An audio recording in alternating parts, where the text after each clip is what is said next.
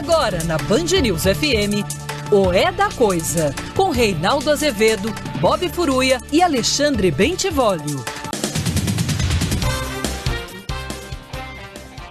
Boa noite, são 18 horas no horário de Brasília. Começa agora para todo o Brasil mais uma edição de O É da Coisa. E se as coisas parecerem confusas, vem para cá que a gente se confunde. Milhões de pessoas acompanham o programa pelo Dial, mas você pode fazê-lo também pelas redes sociais, sempre rádio Band News FM ou no aplicativo Band Rádios. Perdeu meu filho? Vai à minha página no UOL, www.reinaldoazevedo.com.br e você encontra lá o programa e também na nossa página na rádio. Portanto, não há como você ficar sem o é da coisa.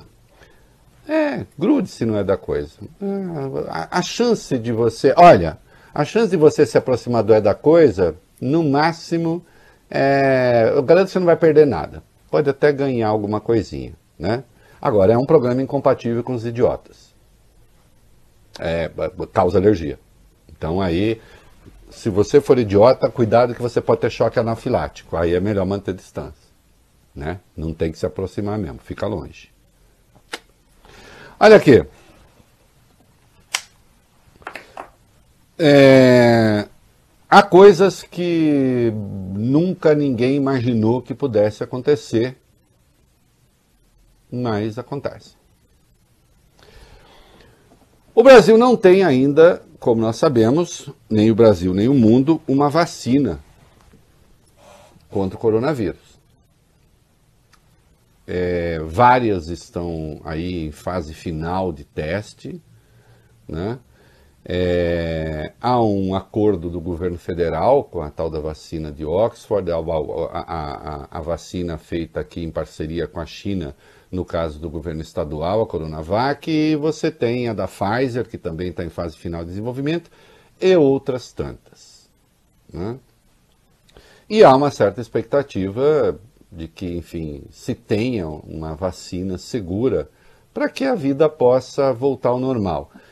Ah, o vírus vai desaparecer? Provavelmente desaparecer não, mas se você tiver um trabalho eficiente de vacinação, você pode ter a doença por algum tempo ausente do país, deixando de matar, como já aconteceu com o sarampo. O sarampo, infelizmente, voltou.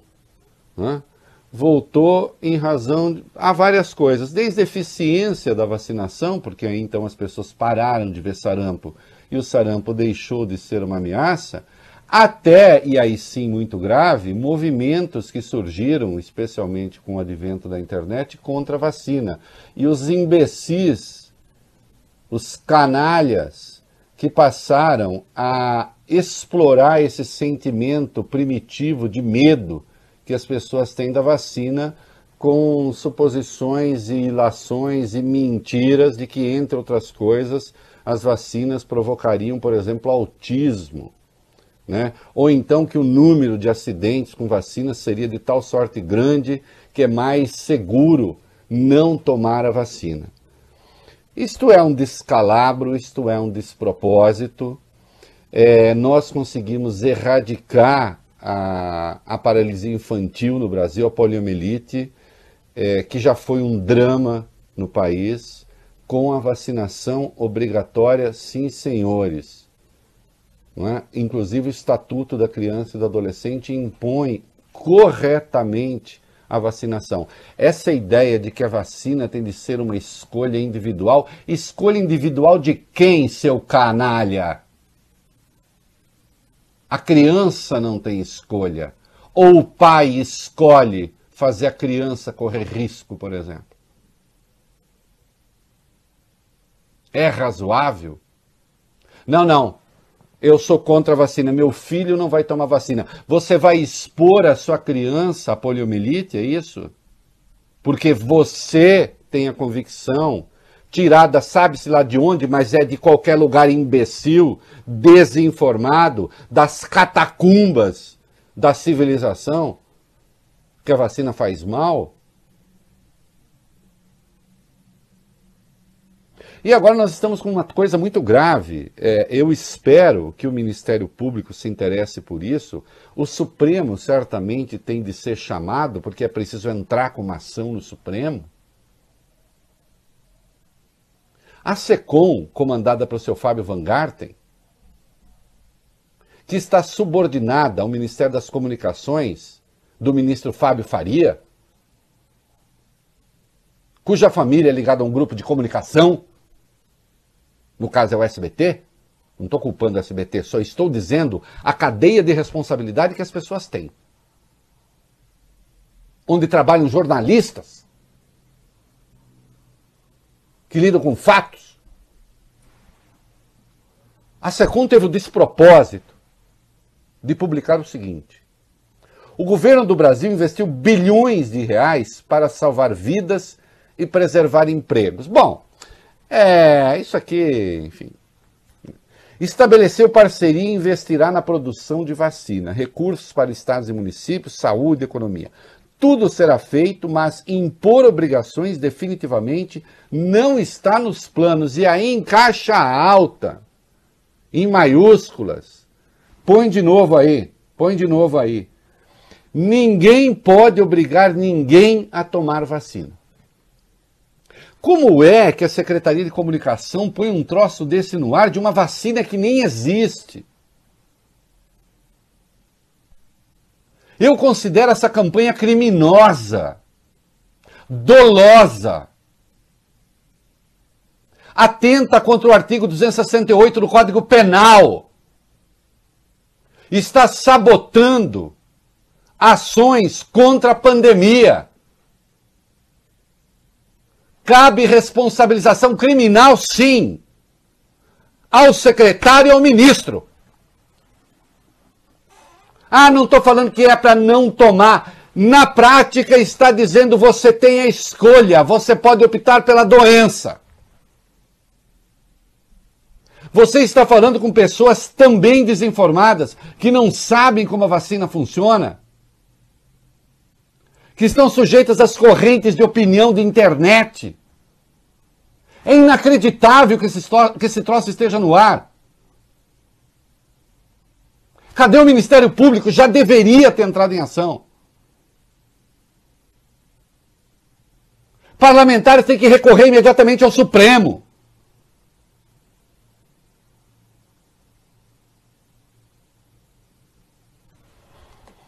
Por que isso? Qual o propósito disso?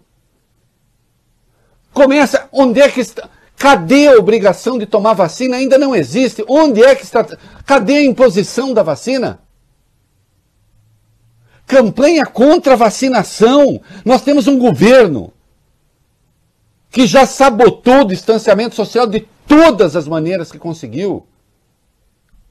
E ainda faz praça como se tivesse sido bem sucedido nisso. Agora fazendo campanha contra a vacinação. Para quê? Porque os grupos bolsonaristas da internet, parte deles é anti-vacina. Por incrível que pareça. É anti-vacina.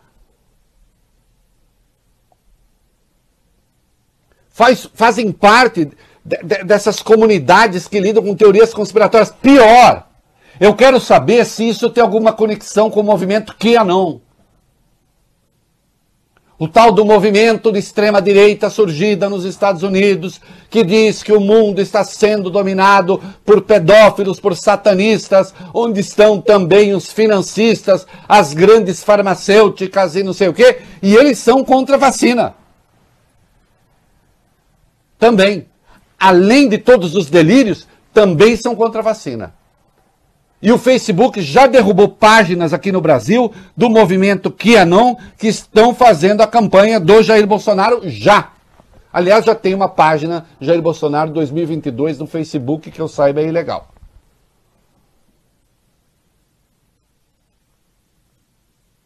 Campanha contra a vacina? Com a quantidade de pobres, de desinformados que há no Brasil? De pessoas sem formação escolar? Numa página oficial do governo. É para isso que o senhor está aí, ministro Fábio Faria. É, ministro Faria. É para isso? É Fábio também, ele, né? Os dois são Fábio. É para isso que está aí? Sim. É por isso que o senhor. É, é, essa a face moderna do governo que o senhor representa? Porque a secretaria está subordinada à sua pasta. O senhor endossou isso aí? O senhor considera que dizer ninguém é obrigado a tomar vacina é um ato de liberdade?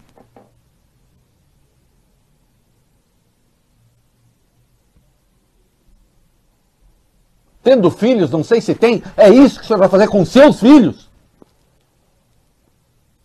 Que certamente terão acesso ao que há de melhor na medicina se ficarem doentes. Assim como os filhos do Fábio Van Garten.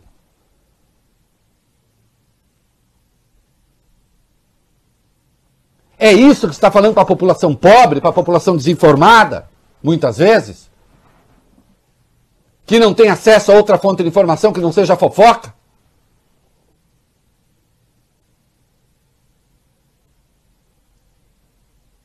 Sim, segundo o Estatuto da Criança e do Adolescente, a vacinação é obrigatória. E o pai pode responder se escolher não vacinar.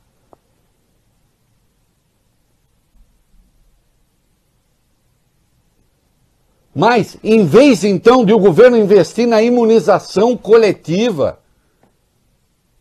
vai fazer o contrário, seremos negacionistas, teremos um governo negacionista também da vacina. Qual é o limite da abjeção? Qual é o limite da mentalidade criminosa dessa gente?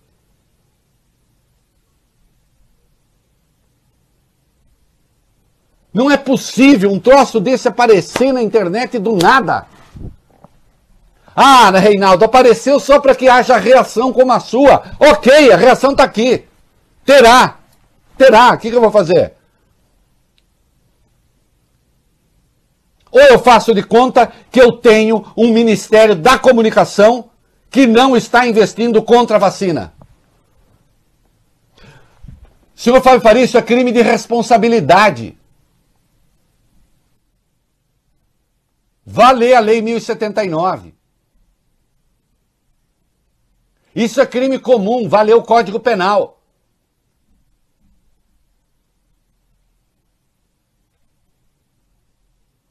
Claro, já ganhou o mundo. Nem poderia ser diferente. Porque isso nem Donald Trump faz. Quando se compara o Bolsonaro ao Donald Trump, não é igual. Porque isso nem o Donald Trump tem coragem de fazer. Agora, por aqui, se criou a convicção de que quanto mais boçal for, melhor. Porque, afinal de contas, nos Estados Unidos, 58% considera o presidente corresponsável pelo desastre do coronavírus. Aqui no Brasil são só 11%, então acabou. Pode-se fazer qualquer coisa.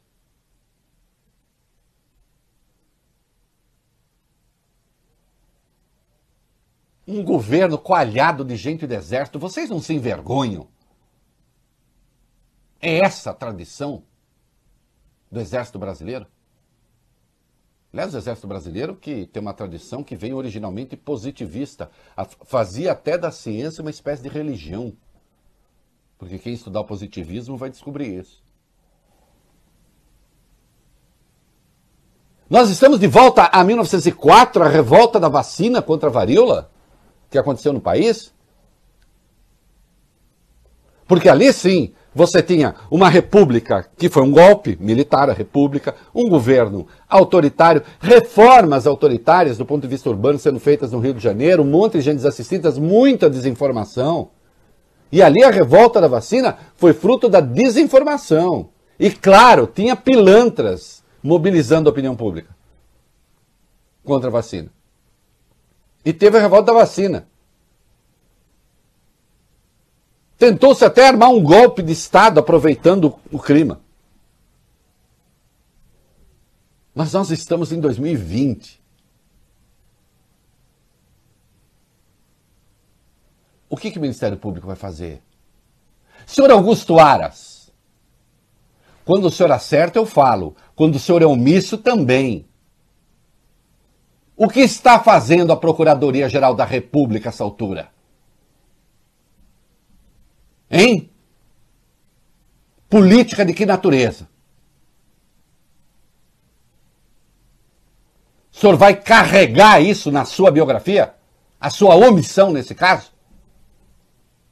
Do órgão que o senhor representa?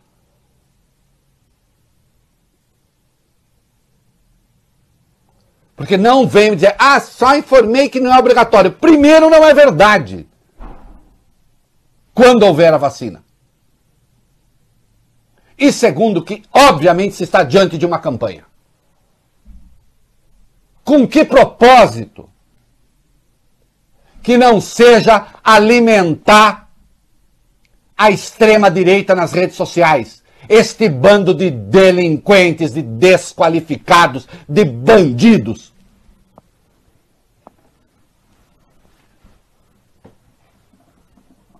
Ah, não exagere. Não exagerar com o quê? Com a vida humana? É isso?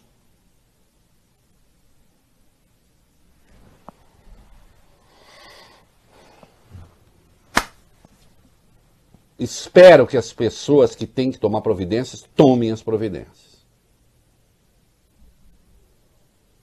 Trata-se de um post criminoso.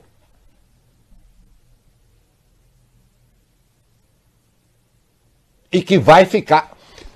Ministro, se essa porcaria não sair do ar e não tiver um pedido de desculpas, o senhor é tão jovem e isso vai entrar na sua biografia.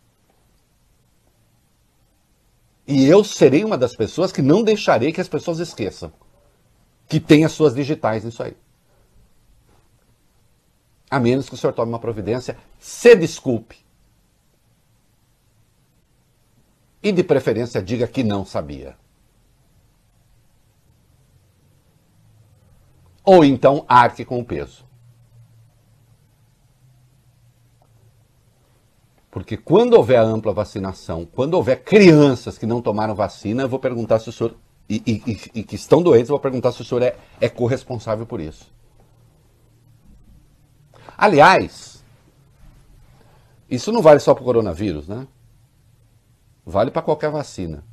O senhor passa a ser responsável, também corresponsável, pela baixa vacinação de todas as outras doenças, incluindo sarampo, que mata crianças.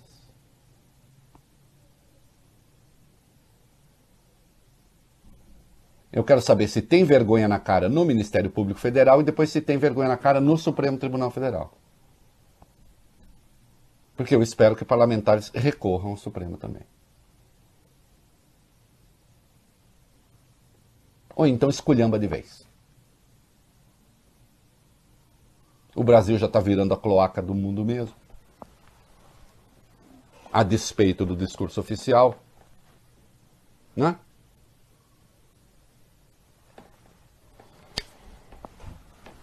Deltan está fora da Lava Jato. Vamos lá. Isso, Reinaldo. O procurador Deltan Dallagnol deixou a Lava Jato. O anúncio foi feito hoje pela Força Tarefa de Curitiba. Em nota, o Ministério Público Federal afirmou que o desligamento se deu por questões de saúde familiar.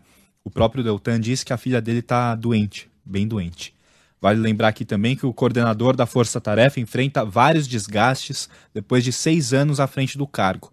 O procurador Alessandro José Fernandes de Oliveira vai assumir as funções de Deltan à frente da Lava Jato. Ele é o membro mais antigo da Procuradoria no Paraná. Oliveira já atua na operação no grupo mantido na PGR em Brasília. Uh, o Ministério Público soltou uma nota é, sobre Deltan. Disse o quê? Aspas para o Ministério Público, Reinaldo. Por todo esse período, enquanto coordenador dos trabalhos, Deltan desempenhou com retidão, denodo, esmero e abnegação suas funções, reunindo raras qualidades técnicas e pessoais. A liderança exercida foi fundamental para todos os resultados que a Operação Lava Jato alcançou, e os valores que inspirou certamente continuarão a nortear a atuação dos demais membros da Força Tarefa, que prosseguem no caso. Os integrantes da Força Tarefa da Lava Jato no Paraná agradecem Deltan Dallagnol pela imensa contribuição prestada ao combate à corrupção e se solidarizam com seu momento pessoal ao tempo em que expressam apoio e confiança a Alessandro Oliveira. Os trabalhos na Força Tarefa prosseguirão da mesma forma como nos últimos anos. Olha, eu vou dizer aqui o que eu disse no meu blog. É, eu sou muito objetivo. Bom, as pessoas sabem que o Deltan me processou, por enquanto ele ganhou.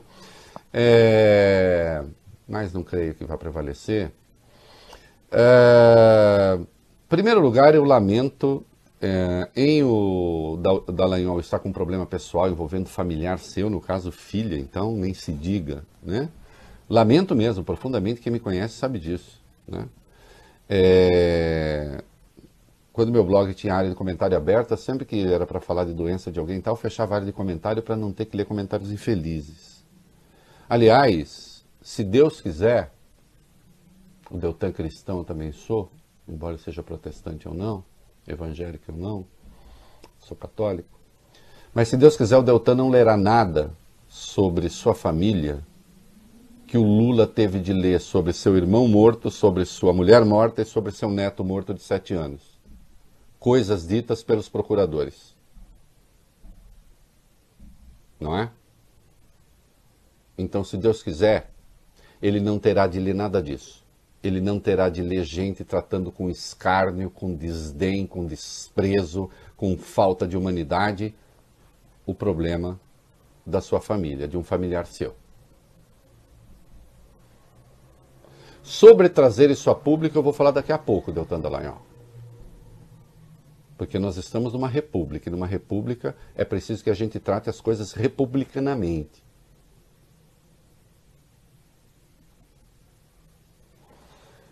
Os elogios feitos pelo Ministério Público são indevidos. Ele está sendo elogiado por quê? Por ter incentivado. Isso aqui está no meu texto, no blog. Por ter incentivado a investigação de ministros do Supremo que têm prerrogativa de foro, constituindo, pois, tal prática em flagrante ilegalidade?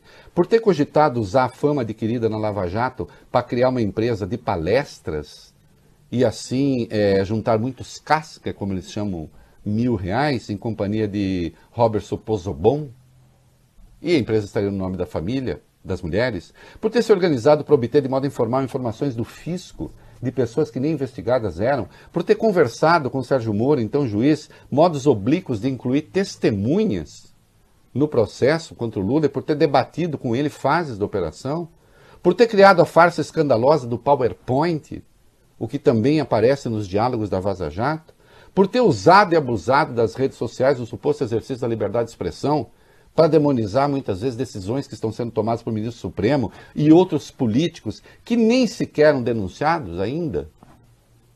Por ter tentado criar uma fundação de direito privado utilizando a fabulosa quantia de 1,25 bilhão de uma multa paga pela Petrobras, por ter atuado para ser beneficiado pela prescrição em processos movidos contra ele no Conselho Nacional do Ministério Público, por ter sugerido 10 medidas contra a corrupção, sendo que quatro delas eram fascistoides, admissão de provas ilícitas num processo ilegais, virtual extensão do habeas corpus, ampliação insana das hipóteses de prisão preventiva, teste de honestidade que era, na verdade, armadilha. Por ter ajudado a criar o clima de ódio à política que levou ao poder Jair Bolsonaro, este que agora, cujo governo faz campanha contra a vacina? Querem que eu seja grata, Deltan Dallagnol, por causa disso? Para quando, infeliz com o que escreve um jornalista, em vez de processar o jornalista na justiça comum, vai numa justiça especial, porque fica mais fácil obter o resultado que ele quer, tratando como pequena causa a liberdade de expressão?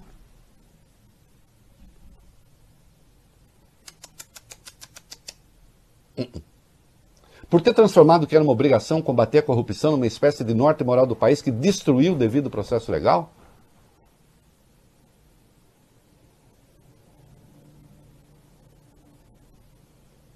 Porque agora a Lava Jato resolveu fazer as pazes com o Jair Bolsonaro e com a própria Procuradoria-Geral da República e, portanto, Deltan Dallagnol, excessivamente identificado com o Sérgio Moro, não pode fazer esse papel?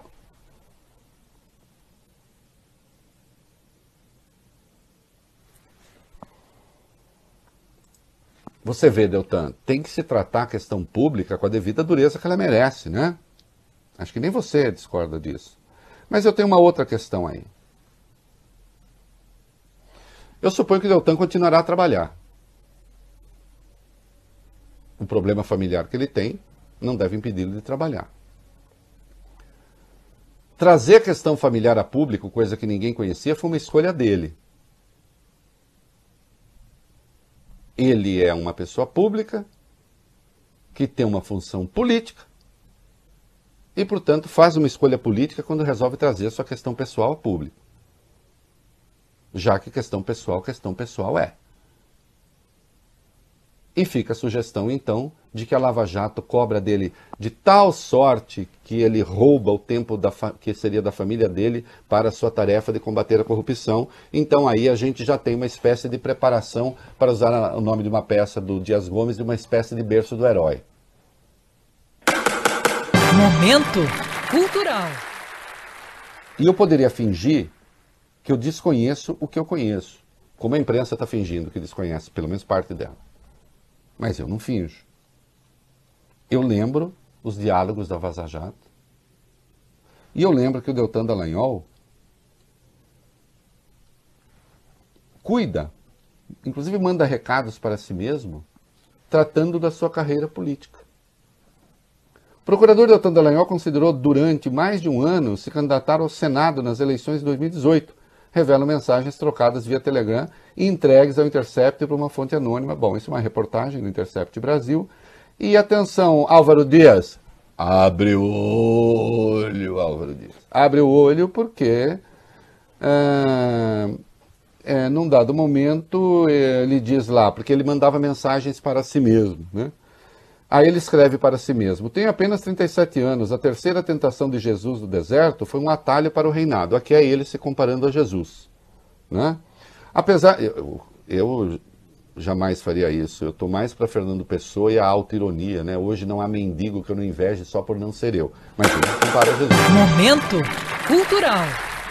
Apesar de em 2022 ter renovação de só uma vaga e de ser Álvaro Dias, se for para ser, será. Abre o olho, Álvaro Dias. Pode procurar outro emprego, senador. Como o senhor não vai se candidatar ao governo do Paraná porque não há condições? E tem uma vaga? Vai ter que mudar de emprego, vai ter que se contentar e ser deputado.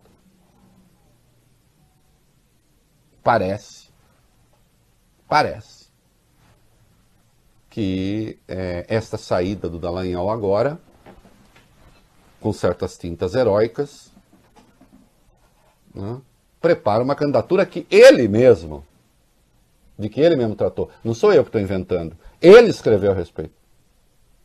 Ele escreveu a respeito. E deixou aberta a possibilidade para 2022. Então, olha, viram bem bolado geral sempre lamentando, claro, a situação da filha dele, que não tem nada a ver com isso. Que independe dele estar ou não na Lava Jato. Aliás, nem deveria ter sido trazido à baila. Eu, por exemplo, jamais teria feito isso. Porque eu acho que realmente tem que botar uma fronteira aí entre o que é pessoal e o que é, que é profissional. Ele sai, facilita a conversa com Augusto Aras, no momento em que a Lava Jato, já via Rio de Janeiro, já passou a servir ao bolsonarismo. Eu já tinha cantado essa bola, já tinha escrito a respeito. Né? É isso. Como dizia Voltaire, o segredo de aborrecer é dizer tudo. Né? E aqui nós dizemos. Reação de Augusto Aras. O Procurador-Geral da República, Augusto Aras, afirmou em uma entrevista ao jornal Folha de São Paulo que nunca teve problema algum com o procurador Deltan Dallagnol, que chefiava a Força Tarefa até hoje. E diz que o procurador Alessandro José Fernandes de Oliveira, que vai assumir as funções de Deltan na Lava Jato, terá todo o seu igual apoio. Diz Aras, eu nunca tive problemas com Deltan de nenhuma natureza. Nem ele comigo, nunca tivemos uma conversa ríspida. O procurador Alessandro, por sua vez, terá todo o meu apoio no combate à corrupção, como o Deltan teve. Aras afirma que continuará dotando as forças-tarefas, independente do nome Lava Jato, de recursos e meios necessários para que, combate a, para que o combate à corrupção prossiga. O procurador-geral diz que nunca se combateu a corrupção como em sua gestão, Já foram 105 autoridades com foro denunciadas ou que sofreram alguma operação de busca e apreensão. Nenhuma das gestões anteriores fez isso em apenas 10 meses. Ô, doutor Aras, o senhor sabe que quando o senhor faz a coisa certa, de novo, tem meu apoio. Quando fala a coisa errada ou faz a coisa errada, vai tomar pancada como agora. O senhor não tem que medir a sua eficiência pelo número de operações. Quem diz que todas elas são justas? A do governador do Rio, por exemplo, está eivada de ilegalidades. Eu espero do Procurador-Geral da República que coloque o Ministério Público no eixo da lei. Aliás, uma boa providência seria acabar com força-tarefa.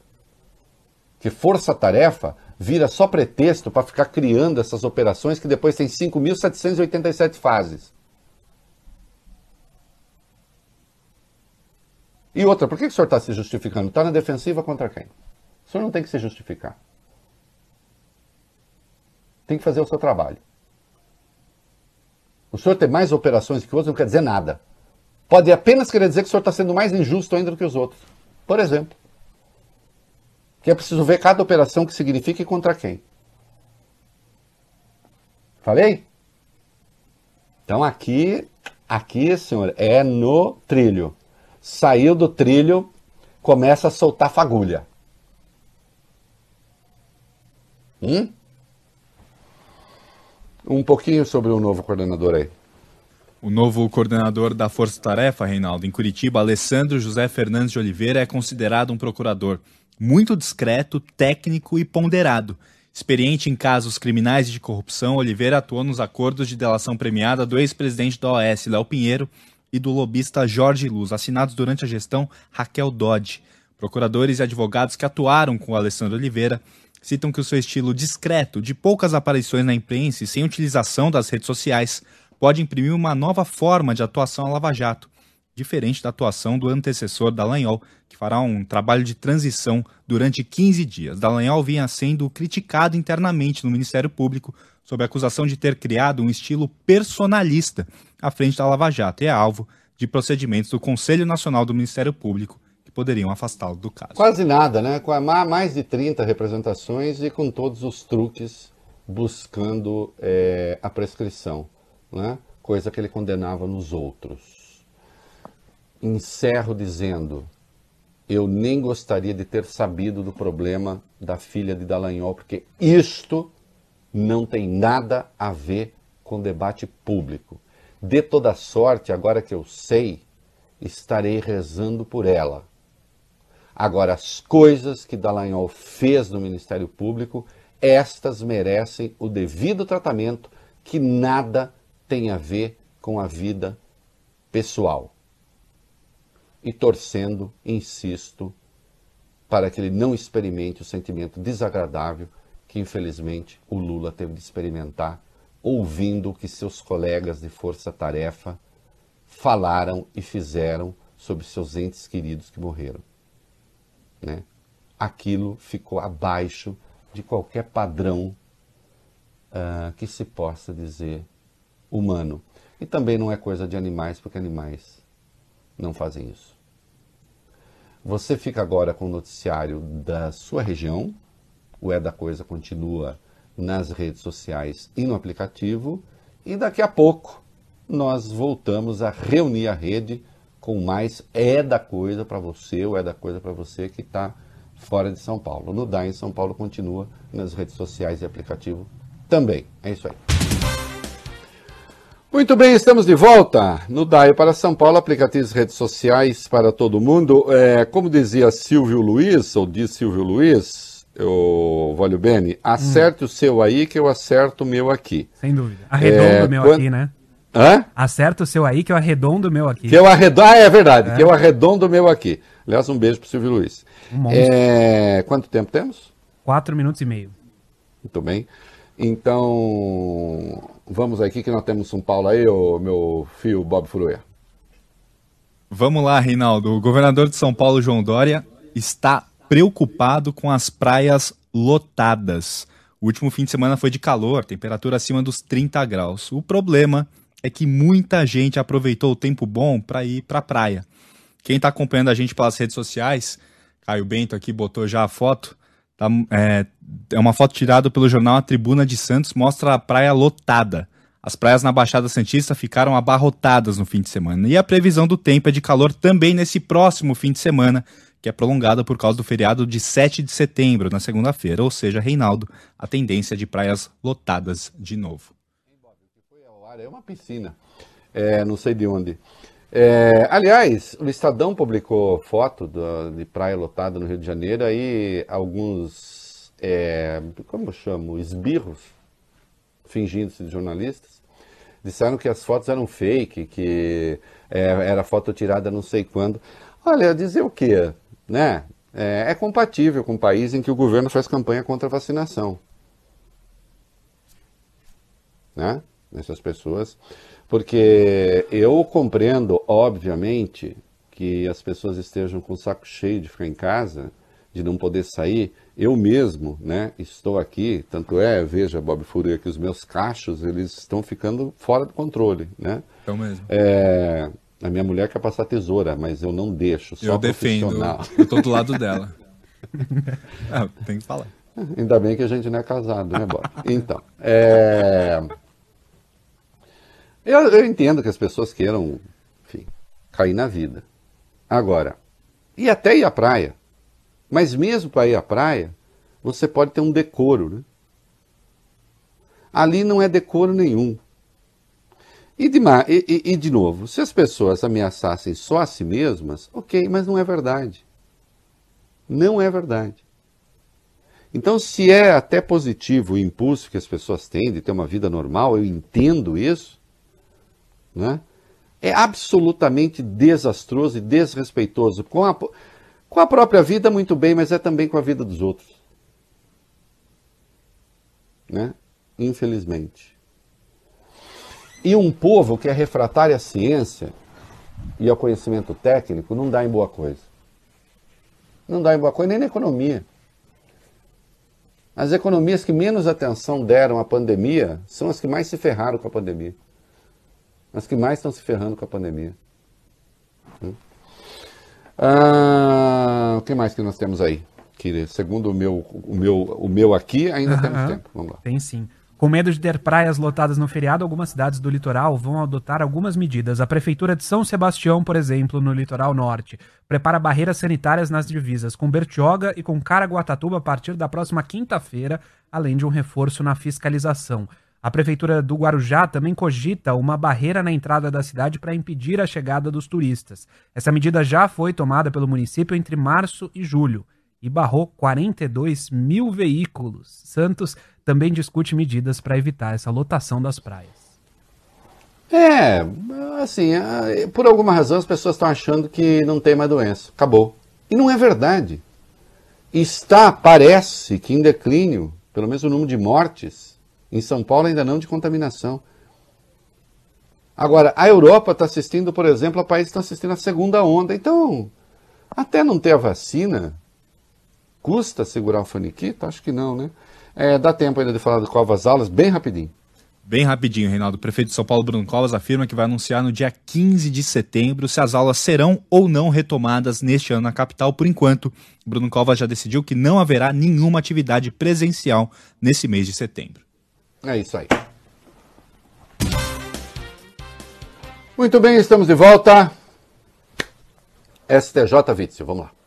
Três ministros do Superior Tribunal de Justiça se declararam impedidos e não vão participar do julgamento da Corte Especial sobre o afastamento do governador Wilson Witzel. O caso vai ser analisado amanhã. Os ministros que se declararam impedidos são Félix Fischer, João Otávio de Noronha e Herman Benjamin. Um quarto, Jorge Mussi, também pode se declarar impedido, mas ainda não anunciou decisão. Eles dizem ter ex-assessores advogando no caso. Diante disso, o presidente da corte, Humberto Martins, decidiu convocar ministros que não participam da corte especial para que o caso seja analisado com o quórum completo, ou seja, com 15 magistrados.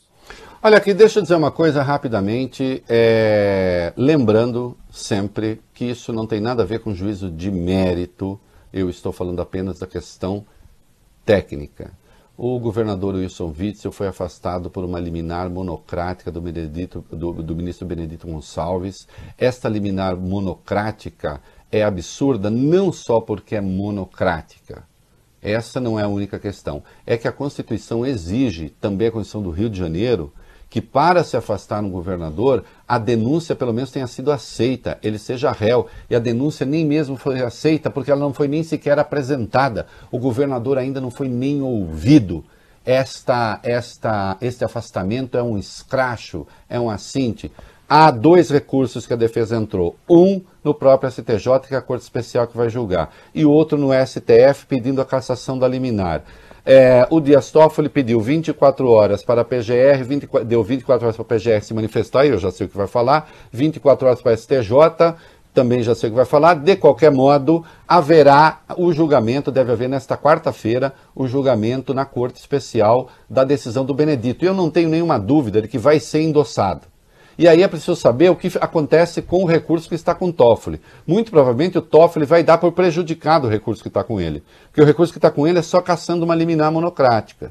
Então aí a defesa do Witzel terá que entrar com outro recurso no próprio Supremo. E aí terá de ser alguma coisa uh, de natureza constitucional, porque obviamente você está afastando um governador que nem sequer foi ouvido, que ainda não é réu. Isto é uma aberração.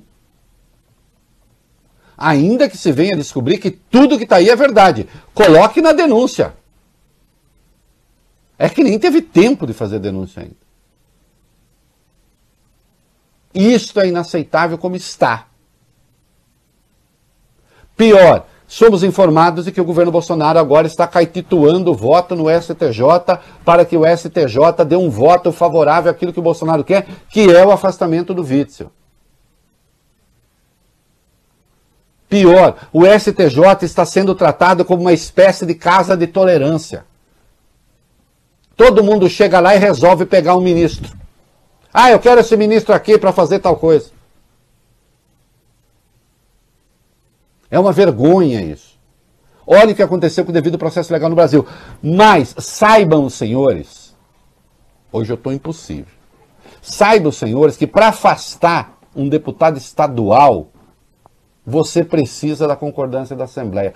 Pior do que isso, ainda mais grave ou mais sério do que isso, para, uma, para impor uma medida cautelar a um deputado estadual, só se for com a concordância da Assembleia caso isto dificulte o exercício do mandato. É jurisprudência do Supremo, que vale para os parlamentares federais e vale também para os estaduais. Decisão de 2017. Se não tiver a concordância da Câmara e do Senado, você não pode impor uma medida cautelar que impeça o deputado de ser deputado e o senador de ser senador. E aí você afasta um governador por vontade de um ministro só. Agora vai ser referendado por outros 14, não tenho dúvida. Porque aí é a corporação que fala. Mas de um cara que não foi denunciado ainda? Isso é um escracho. Para atender a vontade de quem? Mas um troço que é uma investigação conduzida pela Lava Jato sem que isso tenha nada a ver com a Lava Jato no caso do Rio, que está aproveitando a oportunidade para fazer frufru para o Augusto Aras e para o próprio Bolsonaro. Aliás, parte dessa aproximação da Lava Jato com o Bolsonaro, a saída do Dallagnol já é parte desse conjunto. Já que o Dallagnol é excessivamente identificado com Sérgio Moro. Sérgio Moro. O tio cantou isso antes aqui que eu já disse, eu não fico vendo coisinha de superfície. Meu negócio são as placas tectônicas, o querido Valio Bene. Uhum. Aliás, atenção para o governador Carlos Moisés de Santa Catarina, também eleito pelo PSC do Bolsonaro, depois se distanciou do Bolsonaro, a vice dele, a Daniela Rainer, esta continua bolsonarista. O, o, o governador também está ali em vias de ser empichado e também prestes a ter o seu poder tomado pela vice, que continua bolsonarista, e que tem como advogada ninguém menos do que Karina Cufa, que é advogada pessoal do Bolsonaro. O Brasil virou essa republiqueta? Já não era grande coisa. Mas nós nos transformamos nisso? O jornalismo chulé, que é jornalismo chulé, aliás, é uma palavra que eu odeio. E coisa que eu também não tenho. Graças a Deus eu posso falar isso no ar com a minha mulher há quase 40 anos. Ela sabe que eu não tenho. Que eu acho uma glória. É, não. Ai, cheira. Não, não chega a cheirar em black mais que a da Bulgari. Mas não tem, não tem fedor. Não tem fedor. Gente, eu posso ficar uma semana sem tomar. Nunca fiquei. não sou Brad Pitt, pô. É... Ah, mas acho que ele também não, né? Espero que não. Olha aqui.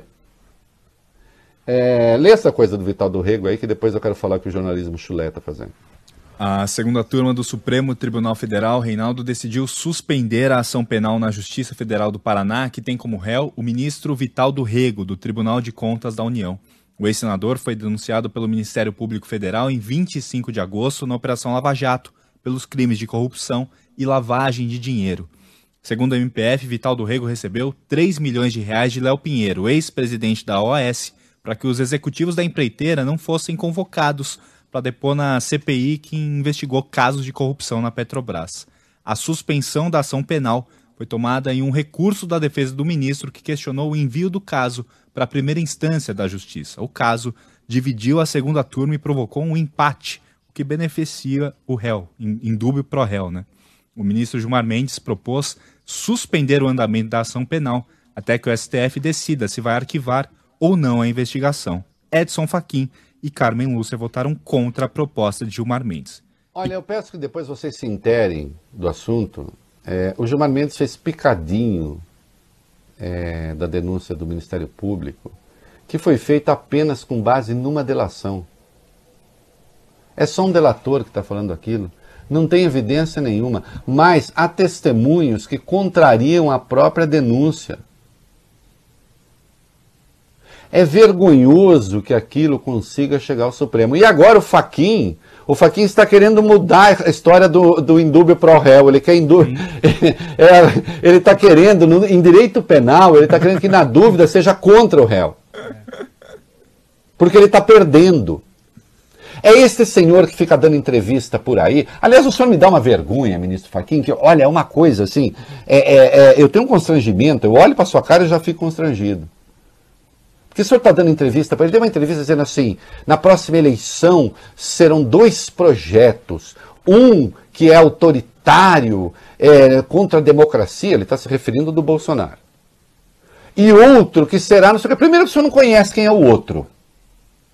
O senhor conhece o outro?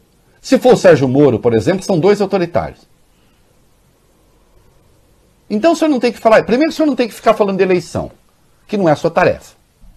E segundo, ó oh, senhor, o senhor é contra projetos autoritários quando o senhor é o maior autoritário que tem aí no Supremo? Ah, já vi isso aqui. O senhor sabe que é uma, o senhor sabe que é uma denúncia feita com um delator, sem evidência. Mas o senhor não está nem aí, né? O senhor dirá tudo, o senhor dirá sempre sim para qualquer coisa que o Ministério Público lhe apresentar. Diga a verdade, não é assim, senhor? É para isso que o senhor está aí. Não foi para isso que o senhor prometeu chegar aí. O senhor chegou aí no colo do MST. Né? E agora, de vez em quando, o senhor fingir que continua ligado à esquerda, que não é o punitivista ensandecido, aí o senhor fala essas coisas dos dois projetos, para parecer que é um crítico de Bolsonaro. O senhor não pode ser crítico de Bolsonaro se ajoelhando no altar da Lava Jato como o senhor faz, de maneira incondicional. O senhor, a Carmen Lúcia e todos os outros punitivistas que andam por aí. O senhor sabe que a lei impede que se aceite uma delação apenas com base na palavra do delator. E é tudo que se tem. Também nesse caso. Né? Então, faça o seguinte, coloque o seu, coloque a cabecinha na forma do Estado de Direito, pare de ficar é, sendo o preferido da Lava Jato, que o senhor não é a Emilinha Borba nem a Marlene para ficar tentando conquistar a Marinha Aeronáutica. né? E pare de ficar dando entrevista sobre eleição. O senhor não tem que falar de eleição. Entendeu? Porque se eu falar de eleição, só dá, inclusive, combustível para o Jair Bolsonaro dizer que no Supremo tem gente que está atuando contra ele. Quando o senhor não está, né? O senhor está atuando a favor. É ou não é? Porque a demonização da política levou o Jair Bolsonaro lá. Demonização da política que, a meu juízo, o senhor ajudou a promover. Isso tudo é uma acusação, uma análise crítica. É... Investigação da rachadinha, rapidinho. O GAEC, Grupo de Atuação Especializada no Combate à Corrupção, concluiu as investigações sobre as rachadinhas que aqui a gente fala que é peculato, para deixar bem claro, no gabinete Isso, exatamente. do ex-deputado estadual Flávio Bolsonaro. A equipe informou que os autos foram submetidos agora para tomada de providências do Procurador-Geral de Justiça do Rio, Eduardo Gussen, e para o Subprocurador-Geral de Justiça de Assuntos Criminais e Direitos Humanos, Ricardo Ribeiro Martins. Muito provavelmente eles vão apresentar, vão tentar apresentar denúncia ao Tribunal de Justiça mesmo. Tem uma reclamação com o Gilmar. Se apresentar denúncia ao Tribunal de Justiça, a reclamação fica prejudicada, a meu ver. Mas, mas tem uma coisa que é geral, tem uma DPF, Arguição de Descumprimento do Preceito Fundamental, que está com o, o, o, o Melo, o, Oh, meu Deus do céu. Né? O Celso de Mello. Então, esta DPF que está com o Celso de Mello é que é coisa de natureza constitucional. É aí que, então, se vai ver. Né? Isso ainda não foi votado, ele levou para o Pleno. O Lula conseguiu uma coisa ali importante. Vamos lá. O ministro Sérgio Cuquina, do STJ, determinou que o Ministério da Justiça informe ao ex-presidente Lula se houve ou não uma cooperação internacional entre autoridades dos Estados Unidos e a Lava Jato aqui no Brasil. O pedido de Lula diz respeito especificamente às seis ações penais a que o petista responde. O magistrado deu um prazo de cinco dias para que a pasta, hoje comandada por André Mendonça, se manifeste. É, bom, que houve participação da FBI, houve, né? É, ficou claro em uma reportagem, da, acho que da agência pública, junto com o Intercept Brasil, é, que o Deltan Dallagnol estava cuidando, ele diretamente até de extradição é, com o FBI, né? E a gente sabe que o FBI atuou aqui no Brasil sem o conhecimento do governo. Hum? Ah, falar, ah, vamos entrar naquela republiqueta de banana lá, porra, né? Se tem os bananeiros lá que estão deixando, a gente vai. E tinha. Vamos comercial. Muito bem, estamos de volta no DAI para São Paulo, aplicativos e redes sociais para todo o Brasil. Nós vamos ter que usar o tempo aí, como é que é, né? Vamos ter que falar da economia aqui Sim. nesse espaço, molecada. O que, que nós tem aí? Vamos lá. A economia brasileira encolheu 9,7% no segundo trimestre desse ano, na comparação com os três meses anteriores, e oficialmente entrou em recessão. A recessão técnica é caracterizada por dois trimestres seguidos de recuo. Foi um tombo histórico, Reinaldo. Menor resultado para o período desde 1996, quando teve início a série medida pelo IBGE. Em relação ao segundo trimestre de 2019, a queda foi ainda maior, de 11,4%. Com o resultado de hoje, a economia brasileira voltou para o nível de 2009. No primeiro trimestre desse ano, o PIB já havia regredido ao patamar de 2012, ou seja, em três meses, o PIB brasileiro andou três anos para trás. É, eu lembro que antes disso tudo, enfim, é, no primeiro ano do governo Temer, se estimava que a economia brasileira voltaria dois, ao nível de 2014 só em 2022. Então, né? E por setores aí, a área de serviço foi a maior queda, menos 9,7, indústria menos 12,3, agropecuária teve um pequeno crescimento, 0,4, agropecuária que tem é, literalmente, sem metáfora, livrado a, a lavoura, né? É, indústria de transformação, menos 17,5%, que foi um negócio, né, como sempre, né, é, é a que cai mais. Mas o Paulo Guedes está dizendo que isto tudo já passou. Vamos comprar terrenos na Lua, vai. O ministro da Economia, Reinaldo, comparou a queda do PIB ao barulho de um raio que caiu no passado. Aspas para o Paulo Guedes. Como a luz das estrelas que vemos foram emitidas há milhões de anos atrás, o que você vê no resultado do PIB é um registro do passado com esse som que ouvimos agora. Esse é o barulho do raio que caiu em abril Isso é lá atrás. O Brasil já está voltando a crescer. Nós estamos decolando em V. É... Tomara, né? Mas o Paulo Guedes eu vi que uh, existe uma tentação de poesia ali. Existe, existe quase uma veia poética. Né? Mais um pouco ele sai cantando as estrelas, né? É, essa decolagem V não há sinal até agora, enfim, o Brasil não consegue nem saber de onde tira dinheiro para pagar coisas essenciais, né? Pra, vai ter que pedir a, vai ter que pedir o crédito suplementar para o Congresso, né? De mais de 400 milhões para conseguir pagar a conta e para conseguir ter um déficit razoável, razoável, enorme, mas ainda administrável. Mas enfim, é, o Ministério da Economia também divulgou uma nota comentando o resultado, de acordo com o Secretaria de Política Econômica, apesar da retração elevada, ela foi menor se comparada às principais economias e também alguns países emergentes, como Chile, México e Índia. É, é um jeito de ver a coisa. O Brasil está em 22 no ranking, né? neste trimestre, por exemplo. De qualquer modo, sim, é, o fato de o governo ter injetado dinheiro na economia fez com que o tombo não fosse tão grande. Graças a Deus, ninguém seguiu o que o Paulo Guedes quis. Que o Paulo Guedes queria dar três parcelinhas de 200 real, queria mandar as pessoas para casa sem contrato de trabalho e pronto. E aí ele teria realmente levado o Bolsonaro a ser pendurado em praça pública pelos pés, né?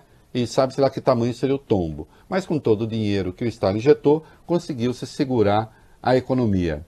É, o que, que tem aí sobre o controle de pandemia? É interessante essa nota 19.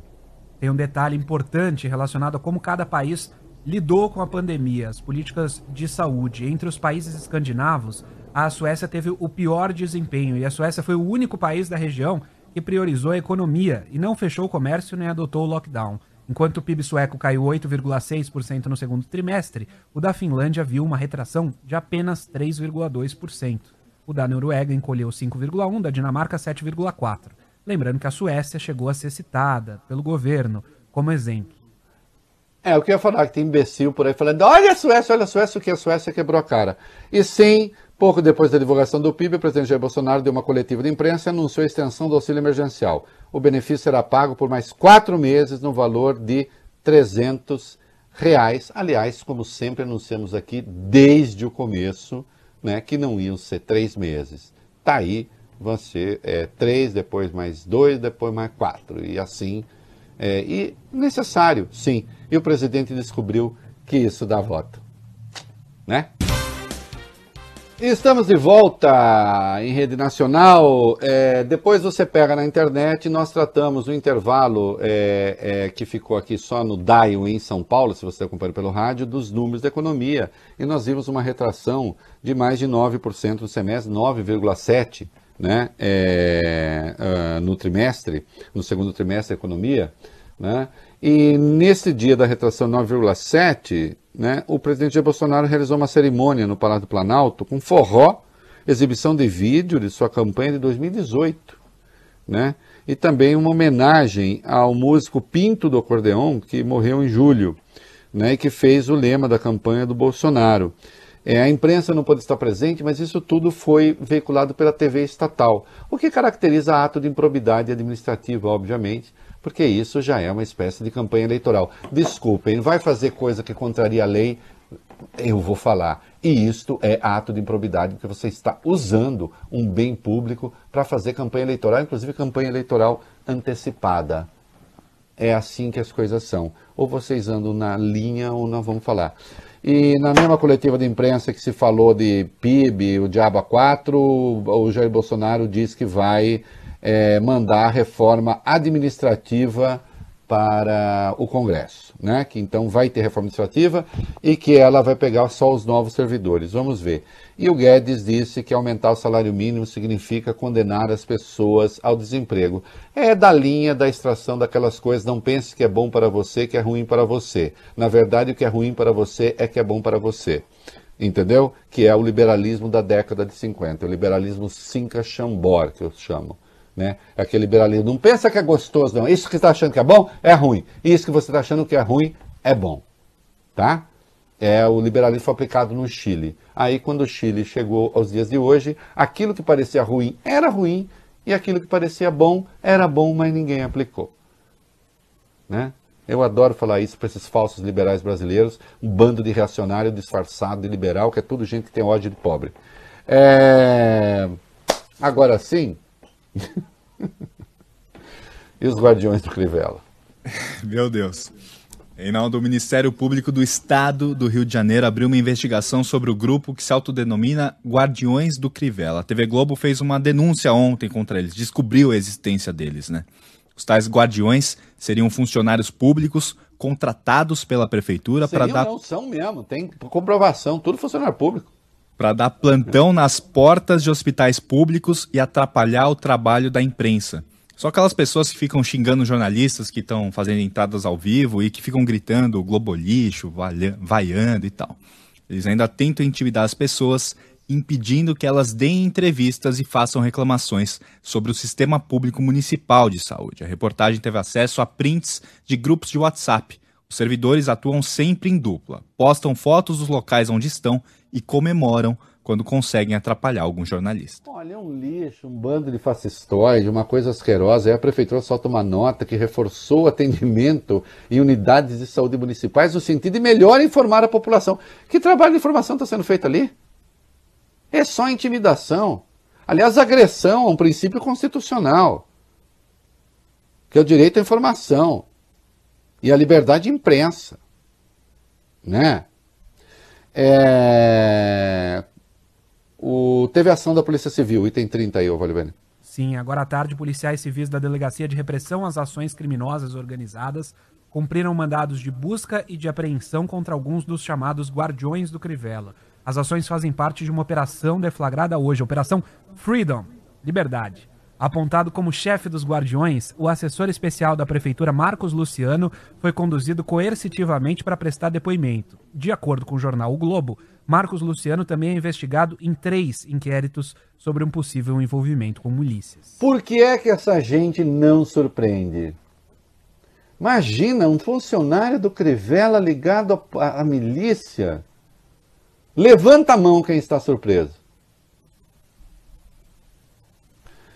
É, vamos para o IT 29, a deputada Renata Souza fez um protocolo, um pedido lá, o Bob Ferruia. Isso, Reinaldo, é um pedido de abertura de processo de impeachment contra o prefeito Marcelo Crivella na Câmara dos Vereadores do Rio. Os parlamentares também vão encaminhar uma denúncia ao Ministério Público do Estado. A iniciativa une vereadores de várias legendas, inclusive PT e PSTB. Eles devem criar uma CPI para investigar as denúncias. É de lascar, né? E é gente que ganha bem, viu? Não é baixo salário, não, vai, Benny. É. Qual o número? É 31. 31. Né? Ah, agora sim. Um detalhe sobre o caso: o prefeito Marcelo Crivella pagava os salários mais altos aos guardiões do que os de servidores da própria Secretaria da Saúde. Alguns deles recebiam vencimentos acima de 10 mil reais. De acordo com o presidente do Sindicato dos Médicos do Rio de Janeiro, Alexandre Teles, alguns profissionais da área, médicos mesmo, recebem menos do que isso. A presidente do Sindicato dos Enfermeiros do Rio de Janeiro, Mônica Armada, confirmou o que ele disse e classificou a situação como um insulto à categoria dos médicos. É uma coisa criminosa, asquerosa, vagabunda. Bom, entidades todas, né, ABI, a, é, a Associação Brasileira de Imprensa, a Brage de Jornalismo Investigativo, a Associação Nacional de Jornais NJ, Human Rights Watch, é, Repórteres Sem Fronteira, FENAGE, Federação Nacional de Jornalistas, todo mundo, obviamente, protestando. Né? E os fascistoides estão em ação. Aliás, entrar em ação em Goiás rapidamente para a gente é, encerrar o bloco, o, o Bob Rapidamente. E Reinaldo, antes de falar de Goiás, o Augusto me, me atualizou aqui. O presidente da Câmara de Vereadores do Rio, Jorge Felipe, decidiu levar ao plenário na quinta o pedido de para abertura de processo de impeachment contra o Crivella. Só atualizando. Ah, mas por favor, né? Hum, vamos lá. Vamos lá agora falar de Goiás, Reinaldo. A Polícia Militar de Goiás admitiu ter ido até um ateliê na cidade de Caldas Novas, onde foram confeccionadas faixas para um protesto contra o presidente Jair Bolsonaro. Segundo informou no fim de semana o jornal Folha de São Paulo, duas pessoas envolvidas na confecção dessas faixas foram intimidadas pela PM na véspera da visita do presidente, que foi à cidade no dia 29 de agosto, para inaugurar uma usina fotovoltaica. A PM, no entanto, nega ter intimidado essas pessoas. Em nota, a corporação disse ter recebido uma denúncia anônima sobre o que pretendia o grupo e que só não autorizou a colocação das faixas no aeroporto por medidas de segurança. Olha, é, é, é, o fim da picada, é intimidação. Até onde sei, o governador Ronaldo Caiado não está diretamente ligado. Agora, se não estiver, governador, para provar que não está, descubra quem são os responsáveis e puna. Se o senhor não, não fizer isso, cai nas suas costas né, faz parte do que eu chamo milicianização das PMs, que está em curso em todo o Brasil. Infelizmente. Vamos comercial. Muito bem, estamos de volta no Dial para São Paulo, aplicativos e redes sociais para todo o Brasil. Dois minutos, Vale Bene? Isso, dois, dois e meio. meio.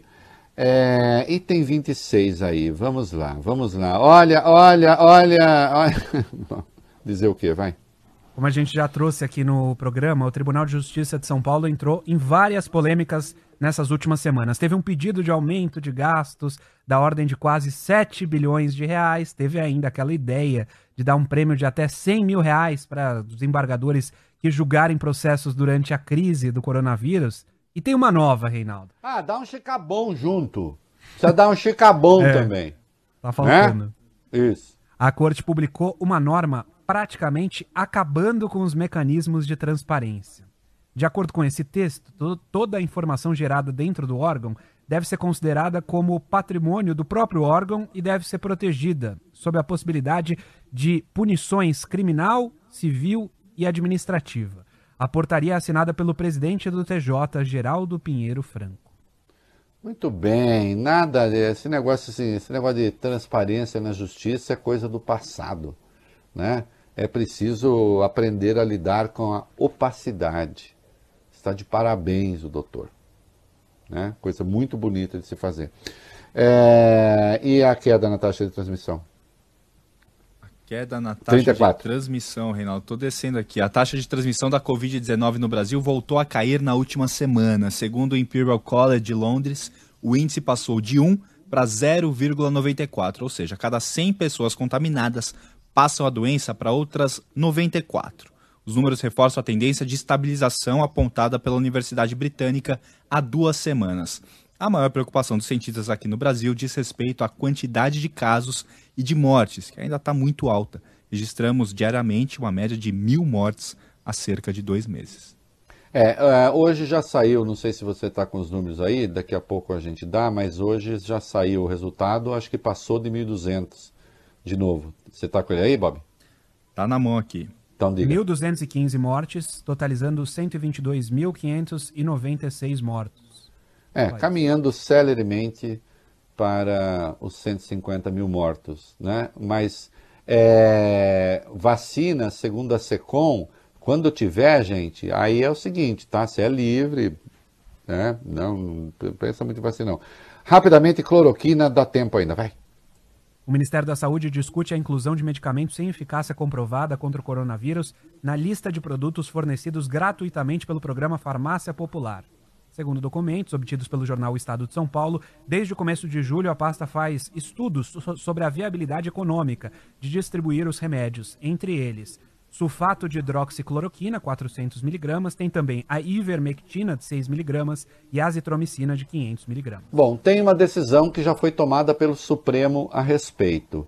Isso contempla depois ação e ação pesada contra o servidor público que o fizer, e eu lembro lá que o cara só está livre da ação se a sua decisão não contrariar a ciência. Essa é uma decisão que contraria a ciência. Estamos de volta com a rede reunida. Quanto tempo nos sobra, Vólio Bene? 2 minutos e 40. 2 minutos e 40. Então vamos lá. Questão sempre relevante, né? É, que temos, temos tratado dela aqui. O número de queimadas. O que, que nós temos aí? O Pantanal registrou em agosto o segundo maior número de queimadas de toda a série histórica, que começou em 1998. De acordo com o INPE, Instituto de Pesquisas Espaciais, foram 5.935 focos de calor detectados no período. No mês anterior, em julho, o bioma também teve o pior desempenho desde 98. Em números totais, a Amazônia continua sendo a região mais atingida pelo fogo no país. Foram 29.307 focos registrados em agosto.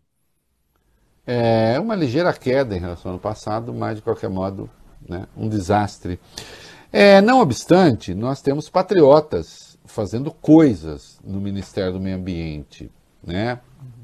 É, e coisas que continuam a ser incompreensíveis, Volio Bene, como este item 37. Sim, a Polícia Federal assinou um contrato de 49 milhões de reais para ter acesso a imagens de satélite da empresa Planet pelo período de um ano. Uma das justificativas para a compra é a de monitorar o desmatamento e as queimadas aqui no país. A empresa diz ter uma das imagens com maior resolução do mercado. Integrantes do INPE, no entanto, Instituto de Pesquisas Espaciais, criticaram a assinatura do contrato e afirmam que já possui um sistema muito parecido com as mesmas funções. Lembrando que o Ministério da Defesa também tenta comprar um satélite próprio para monitorar o desmatamento, deve custar 145 milhões de reais. Olha, meus queridos, aí é o seguinte: é, além da questão do apreço ou não pela ciência, é preciso ver se não tem safadeza onde há tanto dinheiro envolvido. Né? É, será que os técnicos estão apenas mentindo? Uh, eu não tenho nenhuma dúvida de que um governo que recomenda a seus cidadãos, ainda que de forma oblíqua, que se quiserem podem ficar distantes da vacina, tenha também em relação ao meio ambiente uma postura que agride a ciência, a verdade e o bom senso.